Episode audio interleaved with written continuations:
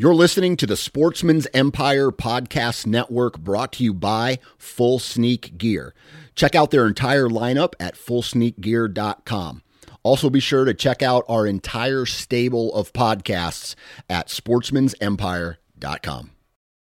New from Moultrie Mobile, the Feed Hub offers first-of-its-kind cellular connection and control for nearly any spin cast feeder on the market. When used with the Moultrie Mobile app, you can monitor feed and battery levels, run feeders on demand, receive alerts when feeders are clogged, and remotely adjust feeding times.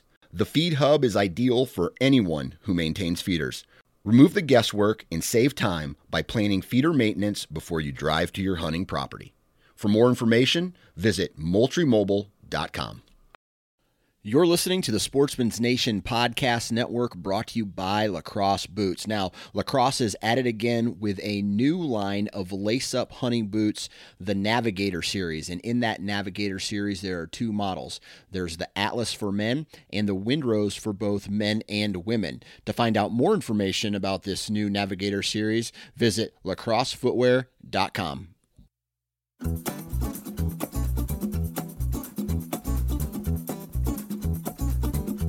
Ladies and gentlemen, welcome to the Iowa Sportsman Podcast, the number one source for hunting and fishing information, strategy and tactics, as well as conversations surrounding conservation efforts and other outdoor activities in the great state of Iowa.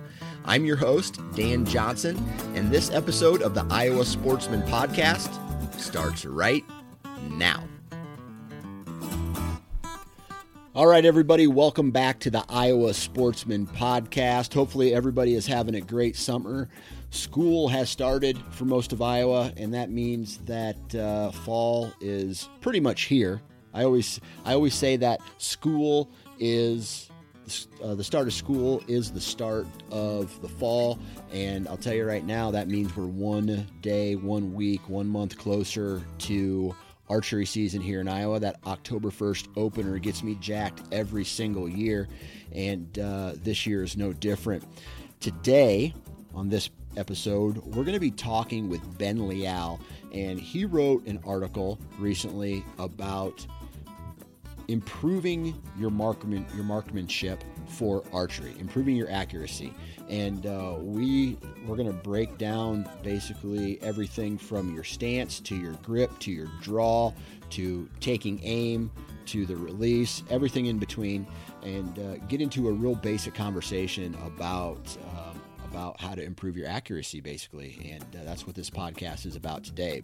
But as always, before we get into the podcast, we got to thank, send a big thank you, first of all, to our partners at uh, Bondurant Custom Furniture. If you, if you haven't been to their website, I strongly suggest going to bondurant custom furniture dot com and taking a look at all the customer, uh, the the custom furniture that these guys make.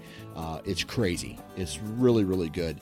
Um, they not only make just custom pieces out of out of wood, but they also take refurbished whiskey barrels and make some really cool tables and chairs and artwork and chandeliers and benches and dog beds even. So go to Bondurant Custom Furniture Dot com, take a look at their gallery, um, and then call them up and just chat with them and tell them what you're looking for, and I'm pretty sure they're going to be able to uh, uh, do what you want. So uh, bondurant custom furniture dot com. We've done the commercial. We've done the intro. Let's get into the meat and potatoes of this podcast. We're going to be talking about improving your accuracy with Ben Leal. All right, on the phone with me right now, Mister Ben Leal. How you doing, man?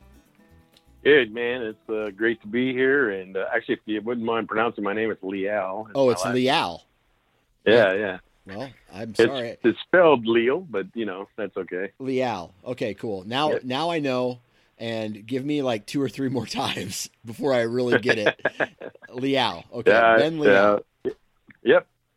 So great to be here, man. Thanks for thanks for giving me a shout and uh, asking me to join you tonight. Yeah, absolutely. And uh, the topic is going to be improving your marksmanship, your mark your marksmanship when it comes to archery.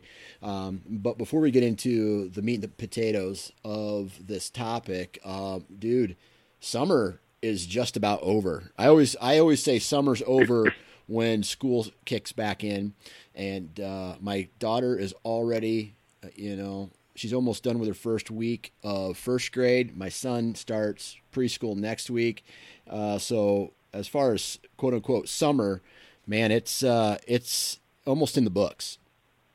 It is. And, uh, you know, a lot, for a lot of kids, summer was over last Friday here in Iowa, uh, or at least, uh, you know, in the yeah. neck of woods that I live at. And, uh, you know, for many, many parents, for those that have the kids that, that take off in the morning, they're kicking up their feet and throwing off their shoes and grabbing a cup of coffee and just listening to the quiet. I am one of those guys, man. Like yeah. my, uh, my, my oldest son, this will be his uh, second year of preschool. So he goes four days a week in the mornings. So I'll, uh, four days a week, I'll just have my, uh, I'll just have my youngest son, and yeah. that w- I don't even know what I'm going to do with one kid. I'm going to have like all this free time to do, because he's pretty self-sustainable. Like throw, I don't know, throw a handful of crackers on the floor and he'll take care of himself, or, you know, he, yeah, he right. plays yeah. in one spot, and uh, he's easy to like transporting one kid is easy to transport. But this summer was, and I love my kids to death, but it was brutal with all three of them home at the same time. Yeah, yeah, it can be trying at times, especially if they're involved in, you know, extra activities during the summer where yeah. you got to transport them to practice. And uh, even if you're, you know, when I'm, my son was a very young lad, I got roped into being a coach, you know, so oh, yeah. not only was I taking him to practice, I was also coaching him and about uh, fifteen other little dudes. So oh, yeah.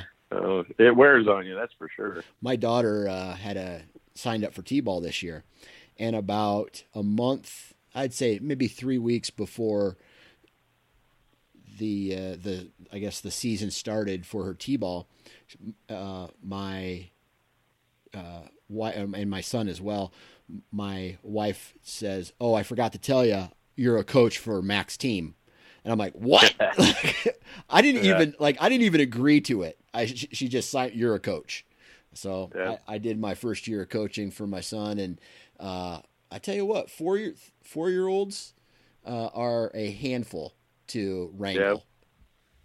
Yep. It is, and they have a ton of energy, and yep. you know, by the time you get there at the end of the day, you're about on empty, and they're just they're still raring to go. That's right. That's right. So, like I told the parents, I said my job here is just to get them tired so they go to bed earlier for you guys.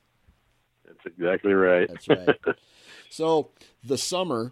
The end of summer also means that hunting season in Iowa is like that much closer. Like we're we're just over a, a month out of, uh, yep. you know, just over a month out for archery season. And a lot of guys are starting to dust off the bows and start shooting again. Um, sure are. Yep. I used to be that yeah, they guy. Have their, uh, they have their cameras out now. I think everybody's yep. probably looking at some photos and uh, drooling over some of the big boys they're seeing. Yep. And uh, they're also uh, sharpening up their skills by uh, shooting some arrows into some targets, whether it's a block or uh, one of those uh, stands or those deers that stand up that you can yep. shoot at. So, yep. yeah, it, they're getting antsy, man. That's right. That's right. So I used to be the guy who, oh, man, it's September, better start shooting. You know, like I don't shoot until September. Now, right. with just me learning and knowing uh, about archery and muscle memory and all the other little things that go into making someone a better archer, I try to shoot way m- more in advance. You know, especially I leave uh, next Friday. I leave for an elk hunt in Colorado. I got a mule deer hunt in South Dakota this year, and then I can start, you know, worrying about hunting in Iowa. But sure. I, I, I've started over the years to really try to shoot as much as possible throughout the entire year. Um, you know, granted the winters are hard to do that in, but you know, anytime it's warm out, get out there, shoot a couple arrows, you know, and uh, um, try to maintain that throughout the entire year. Where do you stand in that? Are you a dust off the bow and start shooting in September guy, or, or do you try to shoot all year round? No, I, I'm not a year-round shooter, uh, unfortunately, because I also have a passion for fishing. So yep. um, when the when the water warms up and, you know, the bite is on, uh, I hook up my truck to the boat and I'm off and I'm out uh, chasing after those uh, critters that swim around lakes. And, uh, you know, I'm trying to, trying to strive my best to see if I can't, you know, outdo my last fish that I caught. So right. I spent a lot of time doing that in the summer. Um, but invariably, you know, by the time August rolls around, we start thinking about the uh, hunting season. Um, you know, I'm seeing the, I'm seeing the reports of last year's harvests, and, and that gets the, gets the old brain clicking into the bow hunting mode. And I may pull out the bow and start, start shooting a little bit, but I think it's important, as you mentioned, you know, it's just, repetitiveness will make you a better, better uh, archer and better bow hunter. Um, and uh, man, it's just nothing like getting out there and, and shooting the bow. And the main thing to remember is that if you're out there just practicing, don't over practice, because what happens then is you start picking up bad habits because you're trying to overcorrect. Maybe your muscles are wearing out, you're shaking a little bit while you're holding your stance or holding your grip. And uh, next thing you know, you've got an arrow flying over the target and into a piece of wood or something. Yeah. Um, I'll be completely honest uh, to you. I think that's what's happening with me right now. Um, about a, a week and a half ago, I start. I was. Sh- I've been shooting my bow a lot. I think in the month of July, I shot every day, like close to thirty, if not more, arrows a day, um, minus about six days in that entire month because uh, of, sure. of a vacation. And then, and then I did that all the way through August as well. Started shooting a lot.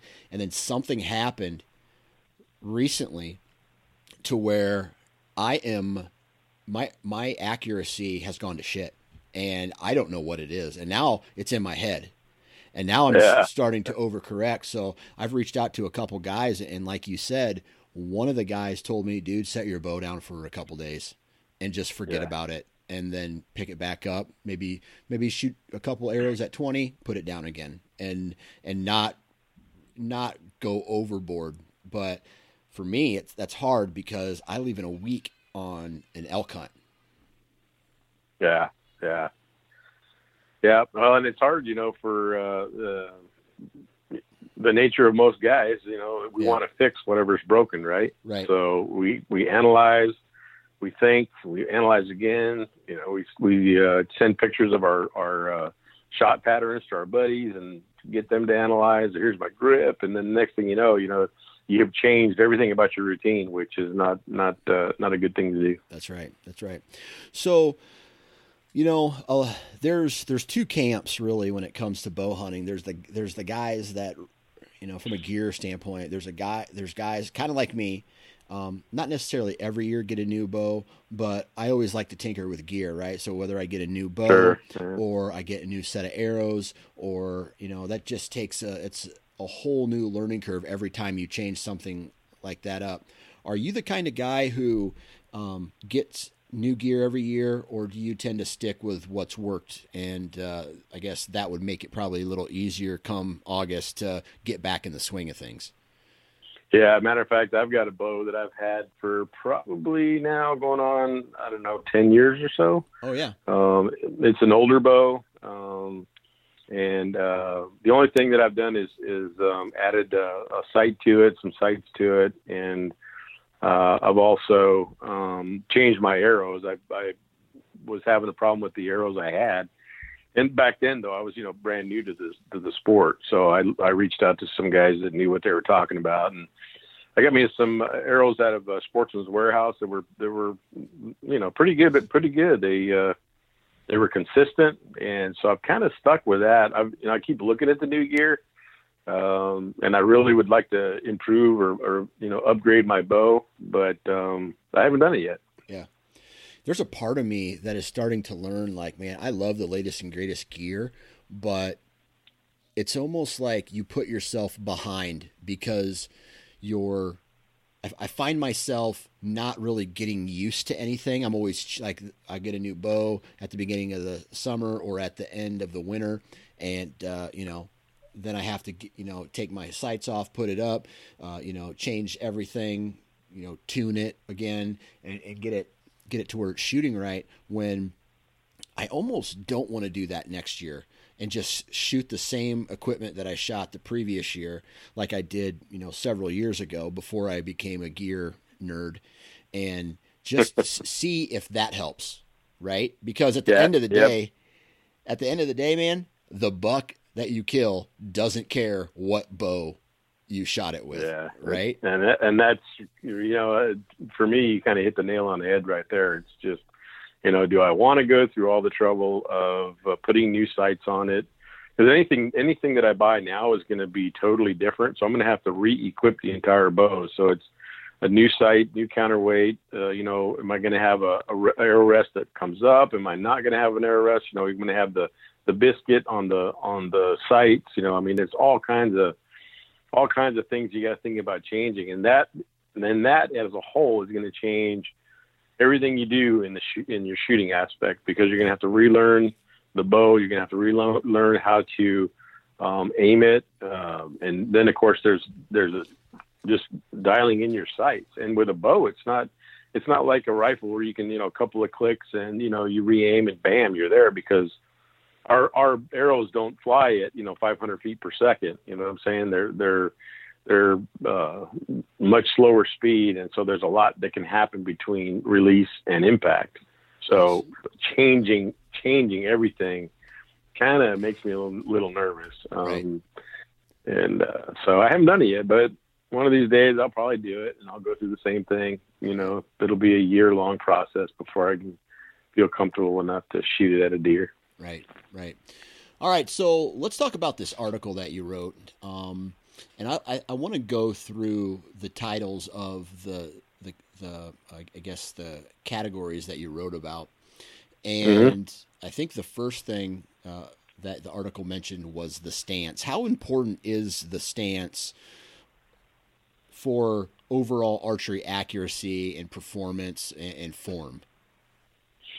Well, you, your your stance. I mean, that's your that's your overall anchor, right? I mean, your body and, and your stance is going to determine. That's the foundation for the rest of the shot. So, you want to have a firm foundation. You don't want to be standing toward your target. You know, you want to be off at a forty-five degree angle, um, because you're gonna you're gonna draw that bow across your chest. So you you, you want as little movement as possible um, laterally, right?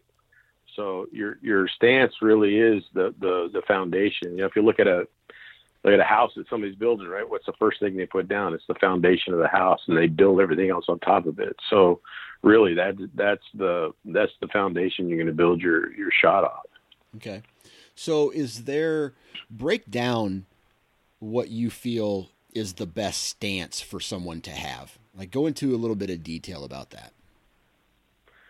Well, I, I, I'll talk about what, what I do in terms of a stance um, and how and why I feel it's the best. Um, when I'm shooting uh, my bow, I will typically uh, spread my feet apart about shoulder width.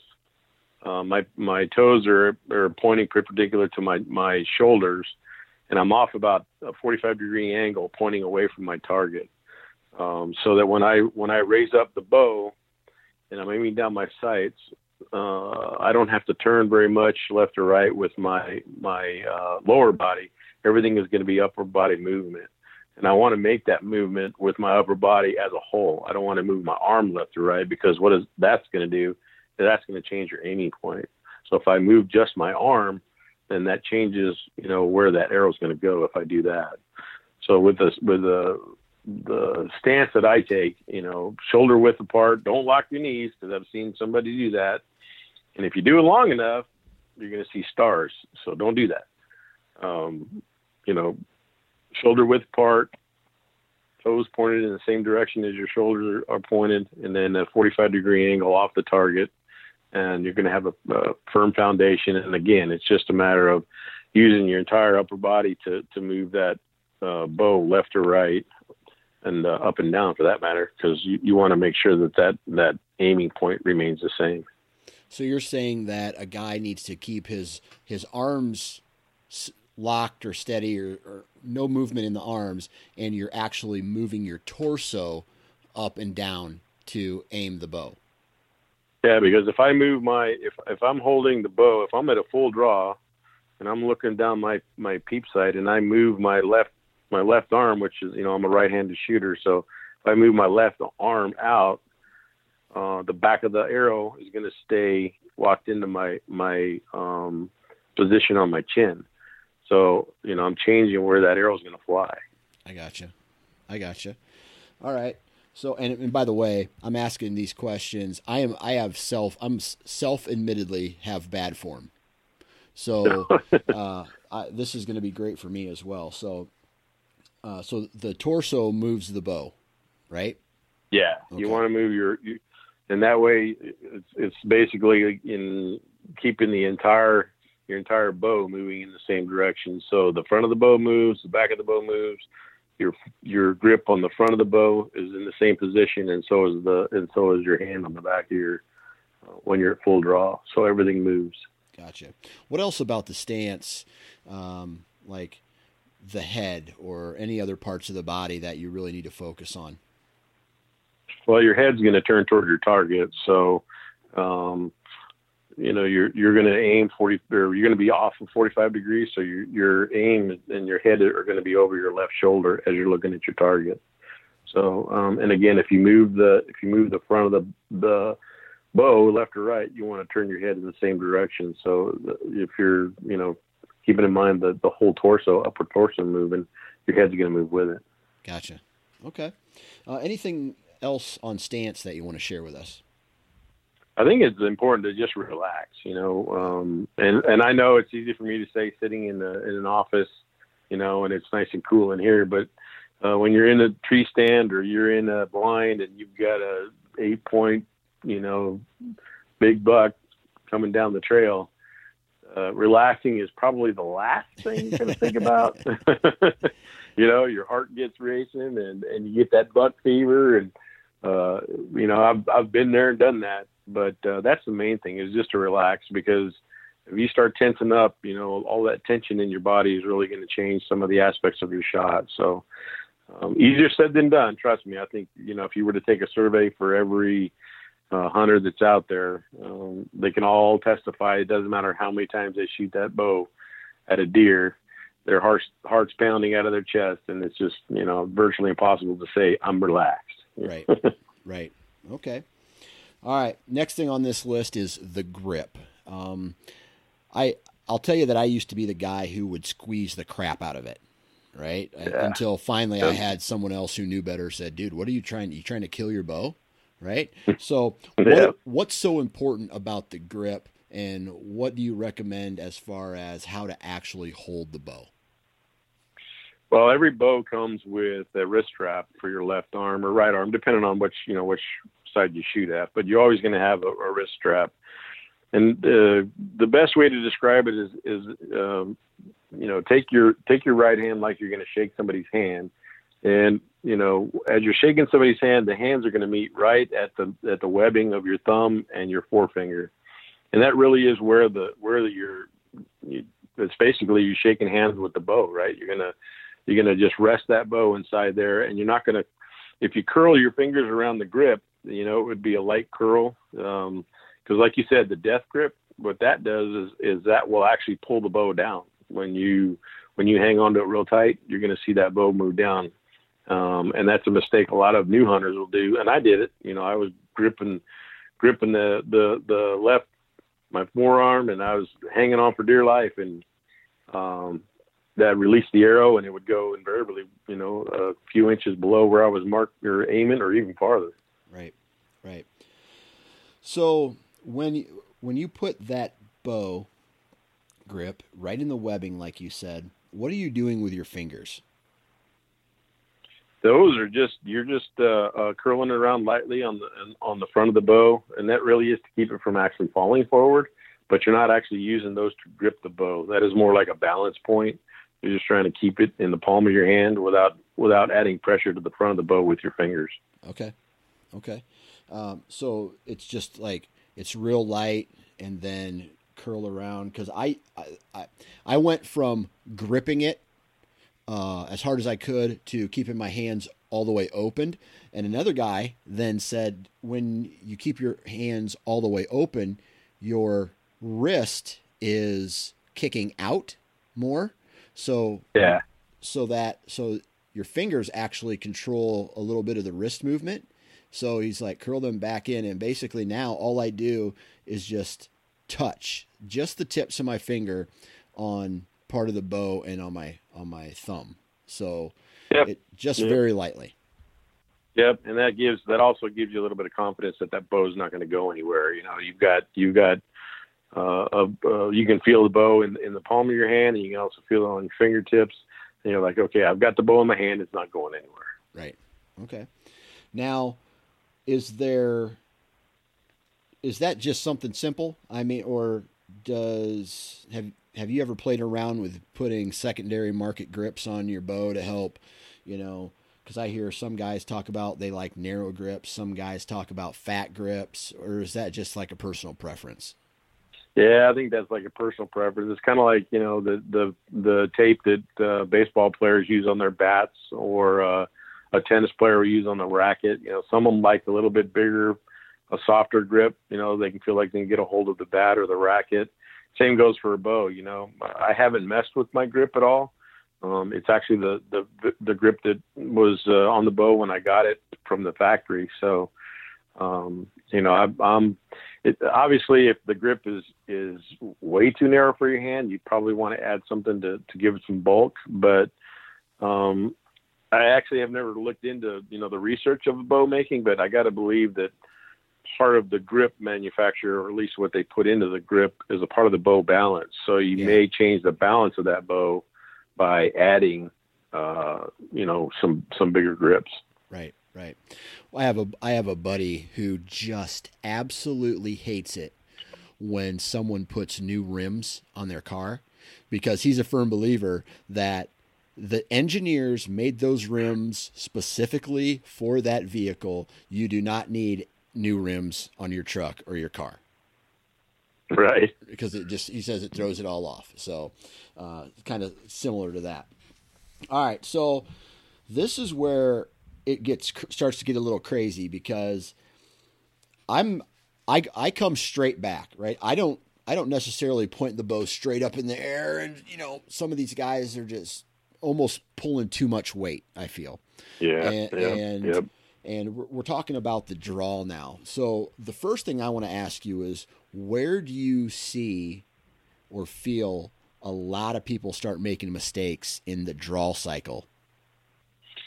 Well, the, you know, in the article that I wrote, there's a perfect example of, of where a mistake was made. I, I had a bow, or the bow that I bought actually was set to a seventy pound draw. Um, and I have uh, my right shoulder. Um, I injured it chasing my son uh, when he was a, a, a little guy in kindergarten, and uh, he fell down, and it was either run him over or jump and roll. So I did the, the latter, and I, I uh, banged up my shoulder. So I have a, a little bit of a weakened shoulder on my right side. Okay.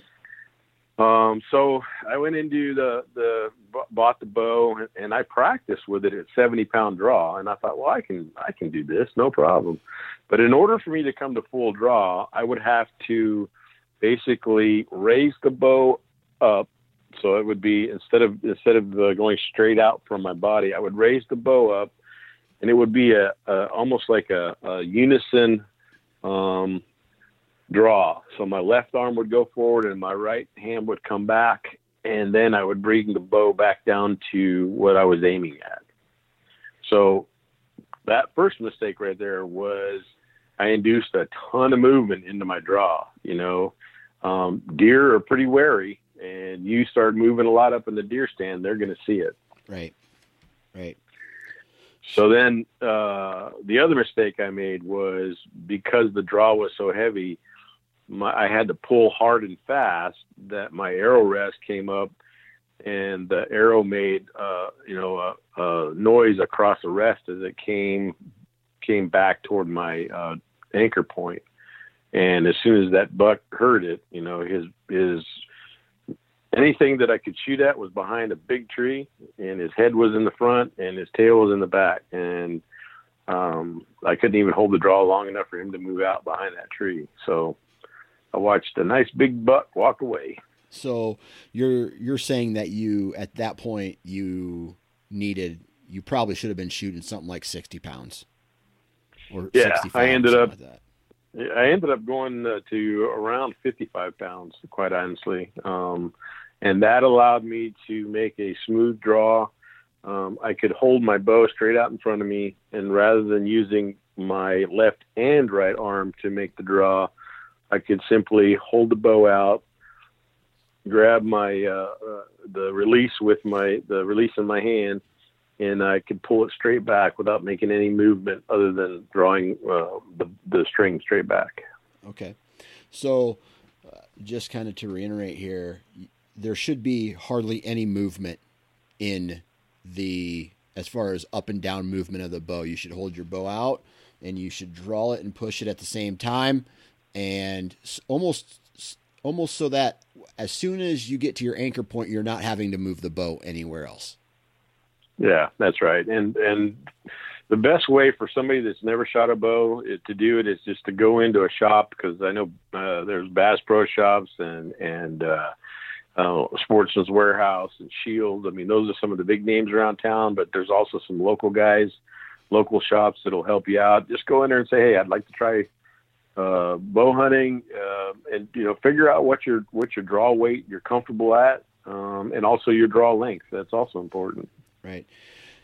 And I think, um, you know, in Iowa, we don't hunt elk, and we're not necessarily shooting seventy yards at a antelope or a mule deer.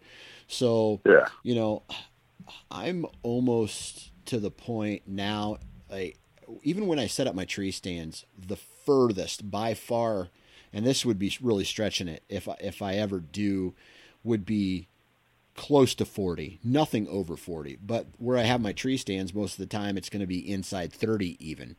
So yeah. Fast bows and heavy weights are awesome, but it probably doesn't matter that much in a scenario where you're at twenty yards. You know, I think that a majority of the deer that get killed with a bow are at eighteen yards. I think that was yeah, the I study agree. that was done. Yeah.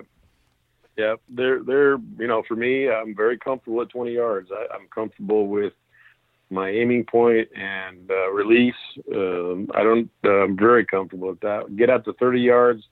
And, um, you know, unless I'm pretty sure there's nothing in the way of that shot, I, I typically won't take it.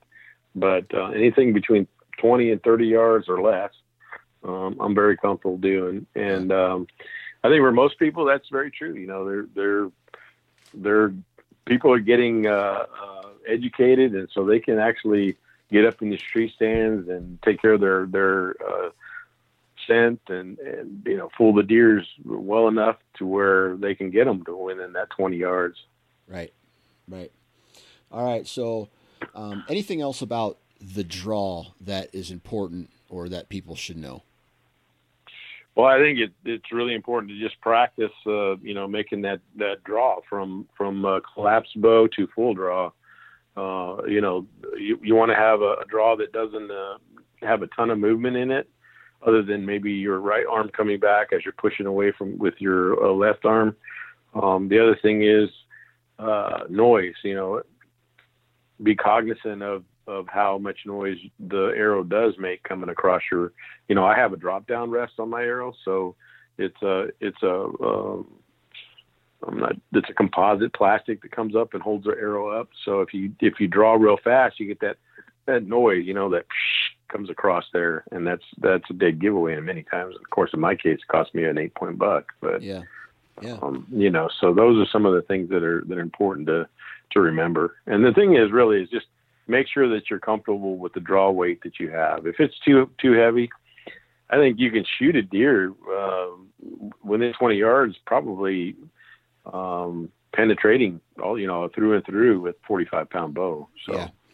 And I tell you what, I think part of that has to do with being macho. Like, I don't, right. I don't, I, I don't know what it is, but I'm, I'm getting past this point. Cause I, uh, I want to say five years ago, I, I got a bow with eighty pound limbs on it. Just, oh, man. just yeah. because, I mean, I was lifting a lot of weights at the time and I was in really good shape, and it, it, it it's not that I was trying to be a badass, uh, but I could do it at the time, right? I, I, right. I had the ability yeah. to have an eighty pound draw. And um, I realized that practicing became a little bit more difficult uh, that following year when I wasn't working out as much. So, right. uh, and you know, when you're, when you start becoming fatigued, that's when the accuracy goes out the window. And um, so the next bow that I got went back down to, uh, you know, went back down to seventy pounds, and that's where I'm staying until I drop down again, because, you know, I don't really think there's a need to go up unless, you know, you want to do it. Yeah. And seventy pounds is plenty. You know, I, I, I shoot a fifty pound, fifty-five pound draw on mine, and, uh, you know, twenty yards. If I don't hit any uh, bones in, in, in flight, I can put an arrow right through a deer at twenty yards easily. So right. um, that's plenty. All right. And now, right, we got our, we got our foundation, which is the stance. We've talked about the draw. Next comes the anchor. All right. Talk to us a little bit about the anchor.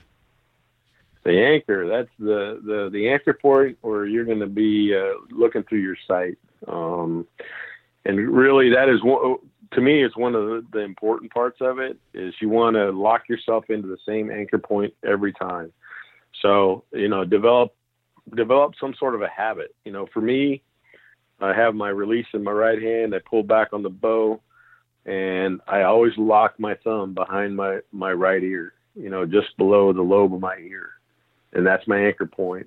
And as long as I'm there every time, then I know I'm going to be able to aim that bow in the same spot every time. Right. So I think the, the anchor point, quite honestly, is something that everybody needs to figure out where it is. Some guys, some guys will allow their, their uh, release finger to rest under their eye, you know, just whatever your preference is, but it's coming back to the same spot every time you shoot that bow. And again, that there's that muscle memory, the repetitiveness, pull the bow back, go into your anchor stance, you know, and, and then take aim. Right. So are you a kisser button guy? Are you uh put your nose on the string kind of guy? Um, or do you just have that one anchor point? Yeah, I'm, I'm a, I'm a, I got the anchor point, and I've got the, the, the string pretty close to my nose, but it's, you know, the, I'm, I'm able to see through that peep every time, and I'm able to pick out the pin I want to use. Um, and, uh, that's the same spot every time. So it, it becomes a, a habit, you know, you just, you just go to the same spot every time. Yeah. So for me, I have, I got my right index finger missing. So that is an anchor point right in my ear. And then okay. I got my kisser button in the corner of my mouth. And then I put my nose just touching the string, center of my nose, just touching the string. And that's, mm-hmm. those are my three anchor points that I do every single shot. And I know that yep. when, when I am at full draw and those anchors are there, I don't even worry about, you know, going to the sight and trying to put the, the, the pin on the target until I hit my anchor points. Once they're yeah, there, exactly. then I go, then I'm, it's like, it's almost like this whole process is just a, okay, st- is my stance right? Okay. Time to draw. Okay. I'm at full draw. Okay. My anchor points. All right. I'm taking aim. All right. Release. It's this just, it's a routine every single time. Do the th- same thing. Exactly right. Yep. Okay. Yep. And that's the main thing is just, you know, that's that repetitiveness and the, um, the practice. And once you get to that point where you're you're comfortable with your anchor point, like you said, get to the anchor point first, and then begin to look for your peep and find your yardage pin. And uh, if it, if you do it the same time every time, you're going to be in the same spot. Yeah. Okay. So um, the anchor, pretty self-explanatory. So like you said, now it's time to, to worry about the pins and the targets and all that stuff. This is where I feel it, it gets kind of complicated because there's a whole bunch of different information out there as far as, you know, should you look at the pin versus should you look at the target, um, pin float, all these different things that kind of go into uh, getting the best possible accuracy. So what, what do you recommend uh, as far as putting the pin on the target? Is there, is there a, a way that you do it that's worked for you in the past? Yeah, what I try to do is I actually uh, put the pin on the target first, and then I look beyond the pin. So once I've got my pin lined up on the target, and I'll take, you know, uh, refocus my eye to the target. And, you know, uh, it kind of gets to the point where, okay, it's low, my pin's lined up, my target's lined up, and then I can release. Okay. All right. Uh, and then, I mean, how long does that take? Do you have kind of a mantra or anything that once you get anchored up, uh, that you say or that you do, or um, do you bring the pin down or do you bring the pin up on your target? What do you do? Yeah, I think for me, most of the time it's, it's bringing the pin up. Um, I don't want my peep to be, uh, uh, when I look first look through it, to be full of, uh, full of the pin. Um, I want to bring that pin center from the bottom up so that I'm looking at the target at the same time. And, uh, um, I only use two pins on my bow. My, uh, I use that adage, you know, uh, keep it simple, stupid. Yeah. Yep. So, you know, uh, I know there's, there's a lot of guys that will put, you know, three or four, five pins on their, on their sights. And, um, uh, you know, for me, that's just going to overcomplicate it. 'Cause then what I'm going to end up doing is picking the wrong pin and my, my arrow is going to fly, you know, five feet above the target. And, and, and uh, so I keep it, I keep it simple, just two pins. And again, I just come to, to a full draw. And then I allow that, that, uh, that pin to, to come up into my peep from the bottom.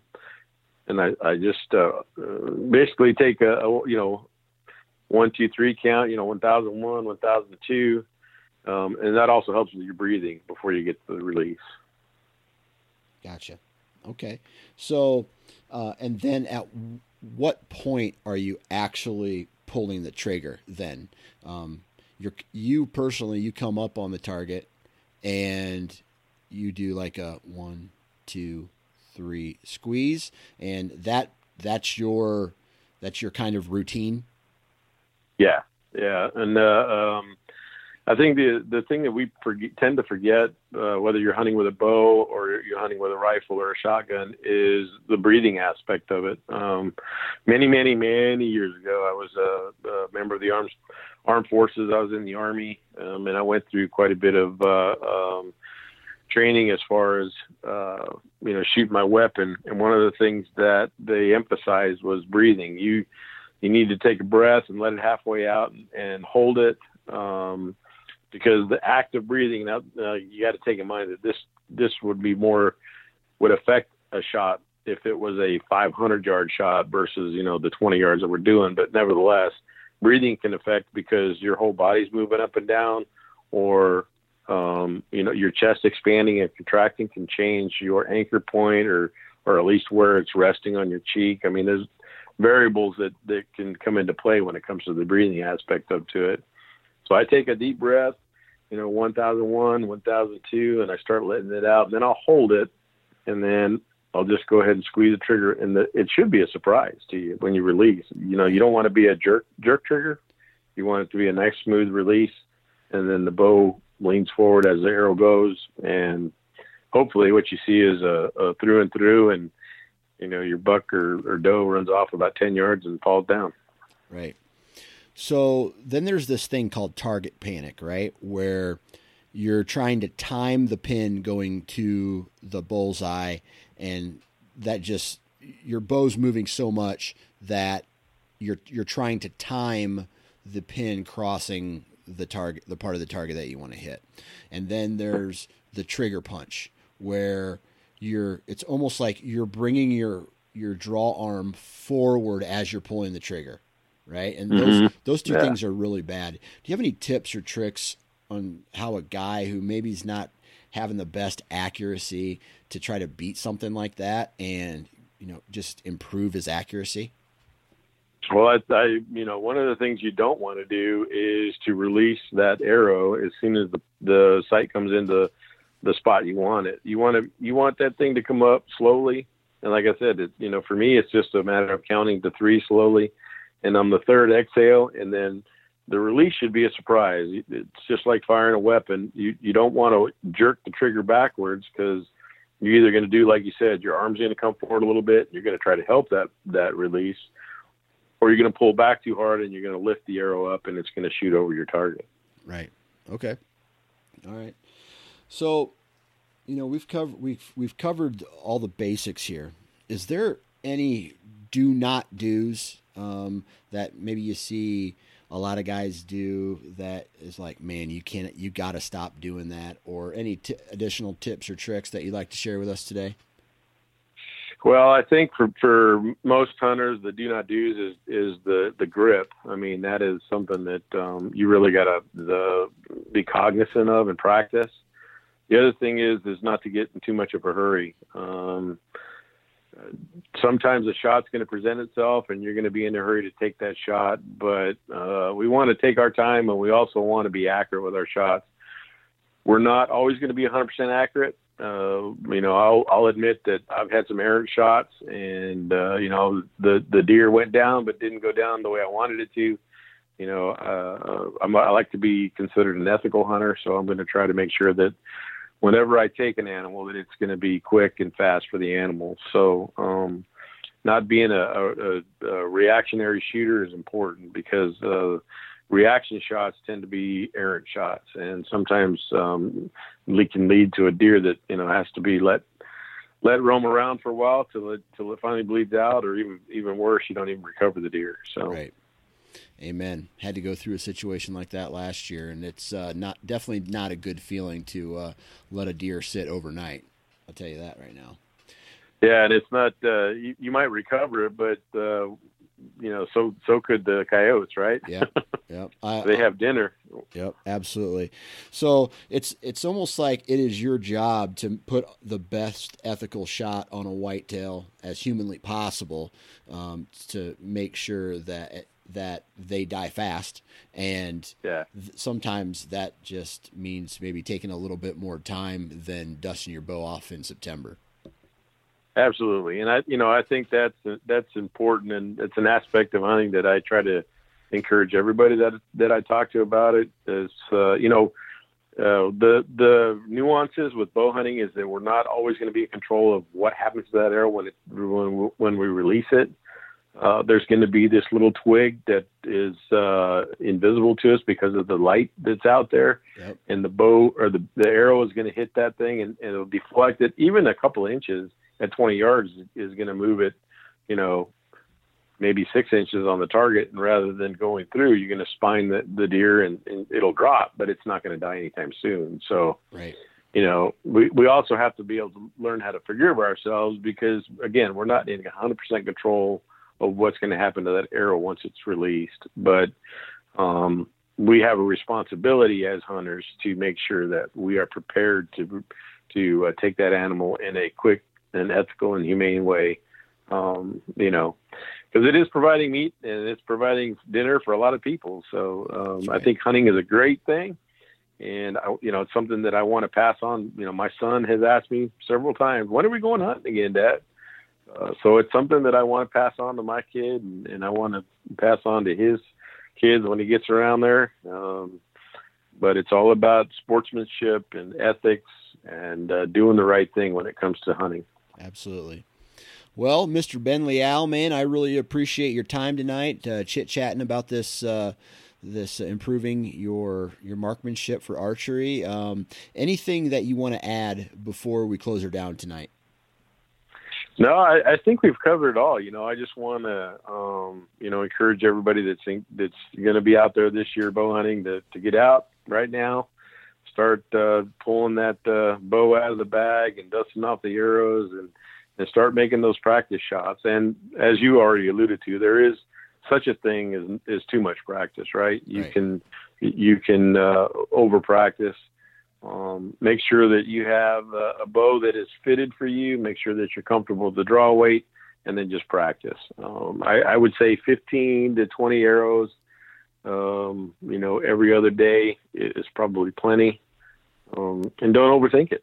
You know, the, just uh, practice makes perfect. Practice, practice, practice. Well, Ben, thanks for your time, man, and uh, good luck this upcoming season. Yeah, man, I appreciate it, and uh, good luck to you as well. Good luck on your elk hunt. I'm kind of jealous. Uh, you'll have to let me know how it goes. And that brings us to the end of another Iowa Sportsman podcast. Huge shout out to Ben. Thank you very much for taking time out of your day to hop on and uh, chat about that article with us. Go out, check, Bondurant Custom Furniture's website out, bondurant custom furniture dot com. Thank you for uh, your support in this podcast. And be sure to go and subscribe to the Iowa Sportsman Podcast. Lots of great information on this uh, podcast. Also, lots of great information on the Iowa Sportsman website as well. Lots of great articles there, iowa sportsman dot com. Also, the magazine, right? Go to the website, iowa sportsman dot com, and you can subscribe to the magazine there as well. So you're getting it from the podcast, you're getting it from the website, and you're getting it from the magazine. It's the trifecta of great content. And, uh, you know, it's not just Iowa who uh, can benefit from this, people who live in Iowa, uh, because the principles that you can learn from some of these articles are nationwide. So uh, go check it out. And uh, thank you guys very much for tuning in. Subscribe to the Iowa Sportsman Podcast or the uh, Sportsman's Nation. And uh, I think that's it, man. Please dust off your bow. Be safe this archery season. If you're going to be in a tree stand, wear your safety harness. And uh, that's it for this week, guys. We'll talk to you next week.